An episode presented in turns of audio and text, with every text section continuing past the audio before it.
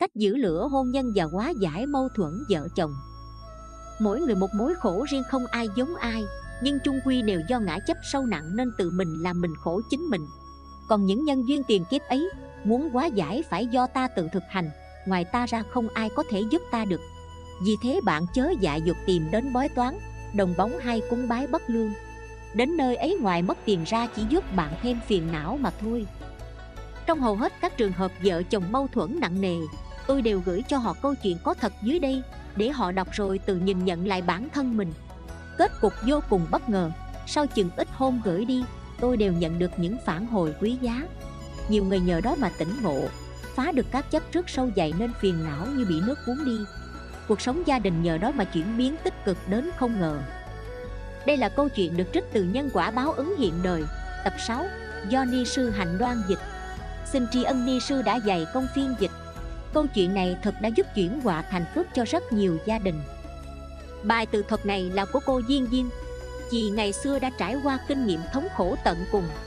Sau đó, may gặp thiện tri thức chị phát tâm sám hối tu trì, sửa lỗi và từng bước từng bước mài luyện tâm. Đến nay chị hoàn toàn thay đổi, được quán cốt trùng sinh. Sau đây là lời kể của chị. Mâu thuẫn vợ chồng, hết thảy đều tự làm tự chịu. Lúc còn là thanh nữ ở nhà tôi sống rất bất hiếu, do cha tôi tính tình nóng nảy.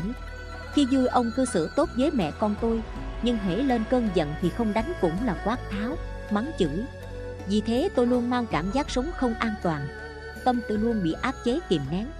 Cho vậy mà tôi thường tránh mặt, hiếm khi chịu trò chuyện cùng ông.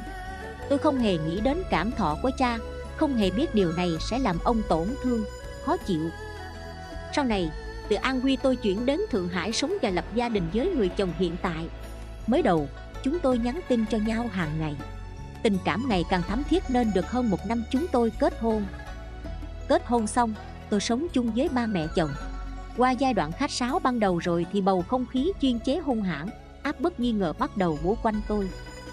Chồng tôi bận đi làm đến tối mới về, còn tôi do đang nghi như tào tháo nên hay nghi thần nghi quỷ, không ngừng gọi điện cho anh bây giờ nghĩ lại, đây cũng do tôi lớn lên từ gia đình có cảm giác không an toàn. Lại thêm tôi chưa hiểu phật pháp quen chìm trong vô minh, không biết tỉnh giác kiểm soát tự ngã. Tôi lúc đó rất lười nhác tan sở về nhà chỉ lo ngủ ngủ cho tới lúc ăn cơm tôi vẫn không vui. Bản thân tôi hễ cho đi chút gì là luôn muốn được nhận lại. Nếu cho người mà không thu lại được chi thì ôm phiền não vào lòng.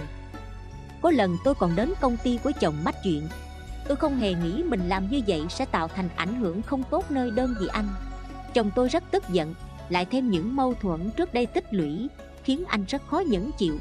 Kết quả, lần đầu anh đề nghị ly hôn. Đương nhiên tôi chẳng đồng ý.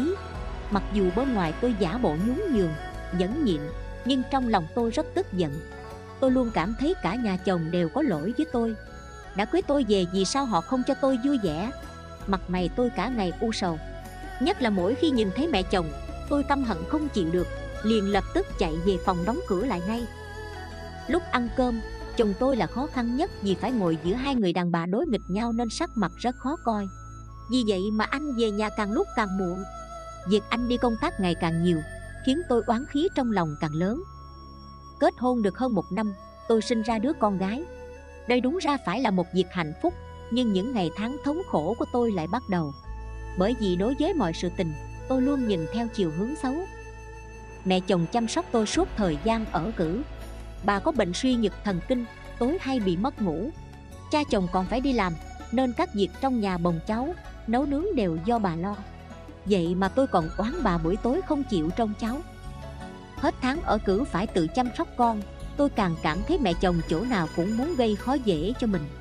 Hễ tôi xem tivi bà cố ý nghiêng người không cho tôi xem tôi thay đồ cho con rồi, bà lại cố tình thay cho cháu bộ khác nữa. Bây giờ nghĩ lại, thực sự những việc mẹ chồng làm là không có gì sai. Tất cả đều do tôi quá nhạy cảm, quá đa nghi, tự mình suy diễn chủ quan thôi. Lúc đó mỗi lần về nhà thăm cha mẹ ruột, tôi luôn than kể mẹ chồng và chồng đối xử với tôi không tốt.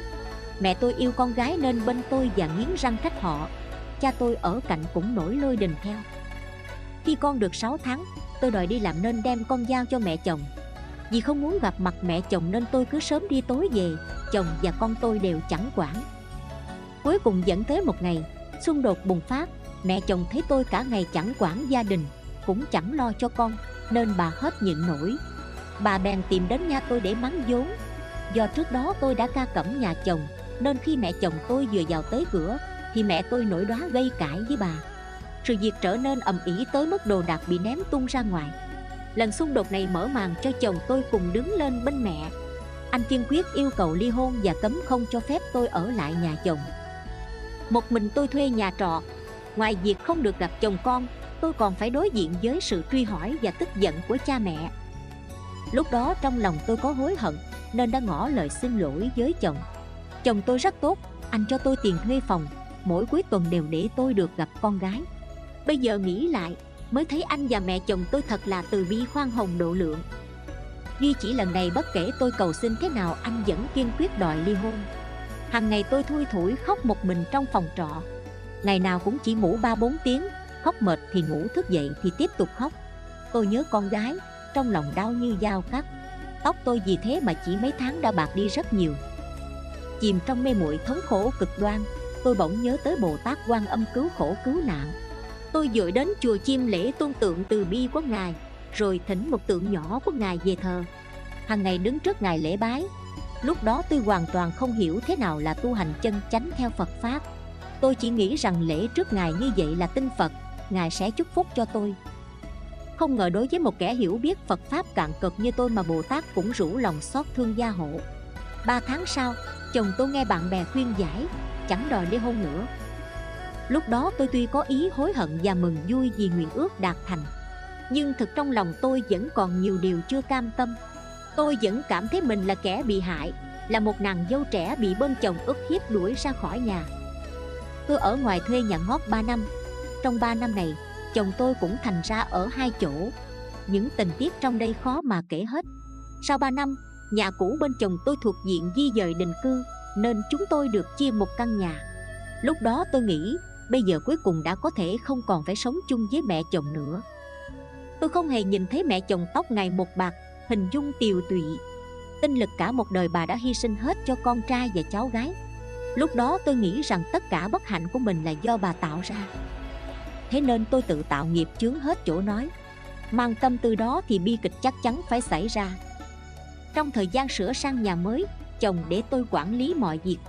Nhưng tôi bất kể tôi chỉ chăm chăm nhìn vào một điều là, trên giấy tờ nhà có viết tên tôi hay không? Chồng nói muốn làm giấy tờ nhà thì nội giao tế chi phí cũng tốn mấy dạng. Hiện tại anh chưa có đủ tiền, nên khuyên tôi hãy đợi mấy năm nữa hẳn làm giấy, không cần phải gấp. Tôi nghe anh nói vậy rất tức giận, bắt đầu nghi ngờ anh. Tôi không thèm nấu cơm cho anh ăn, hằng ngày chiến tranh lạnh, con gái tôi cũng không thèm quản. Trong óc tôi toàn chỉ nghĩ, anh chẳng làm giấy tờ nhà chính là không thực lòng sống với tôi. Càng nghĩ càng tức, Ông đầy sầu muộn, Dường như khí giận khiến tôi bị ung thư tuyến sữa Khi đi khám thì tế bào đã biến dị, Phải chữa quá trị đang xen. Bác sĩ nói để muộn 6 tháng sẽ khó trị. Một lần chồng tôi muốn ăn cơm mà tôi không nấu nên xảy ra xung đột. Anh nhịn hết nổi đã ra tay đánh tôi. Tôi liền báo cảnh sát. Sau đó tôi càng nghĩ càng uất, Bèn đến hội phụ nữ than oán mẹ chồng. Do chẳng nghĩ đến hậu quả trong lúc bực tức tôi tìm tới đài truyền hình rêu rao trên tiết mục hòa giải. Tôi kể oán mẹ chồng đủ điều, Gây ra ảnh hưởng và tai tiếng cực xấu cho mẹ chồng. Bây giờ nghĩ lại, Đúng là lúc đó tôi không bằng cầm thú. Thở tôi và chồng mới quen nhau, Anh từng khuyên tôi đi học kế toán. Sau đó lại sắp xếp cho tôi đến công ty bà con của anh để học, Giúp tôi biết rành việc sổ sách. Kết hôn rồi thì anh tài trợ cho tôi học đại học tài chính. Sau đó nhờ có mẹ chồng giúp trông con nên tôi mới toàn tâm toàn ý học thành tài. Khi mẹ ruột tôi bị ung thư dạ dày Chồng đã lo giúp cho bà nhập viện Tìm bác sĩ hay chữa trị, mua thuốc. Mẹ chồng còn giúp tôi tìm phòng thuê hạ giá để cha mẹ tôi xuất viện có nơi cư trú. Tất cả đều là đại ân đức Nhưng tôi đối với họ lại bạc ác đến thế này. Do bài này khá dài Hoài cổ tạm chia làm 3 phần. Phần 2 sẽ kể về việc người vợ gặp Phật Pháp Được trùng sinh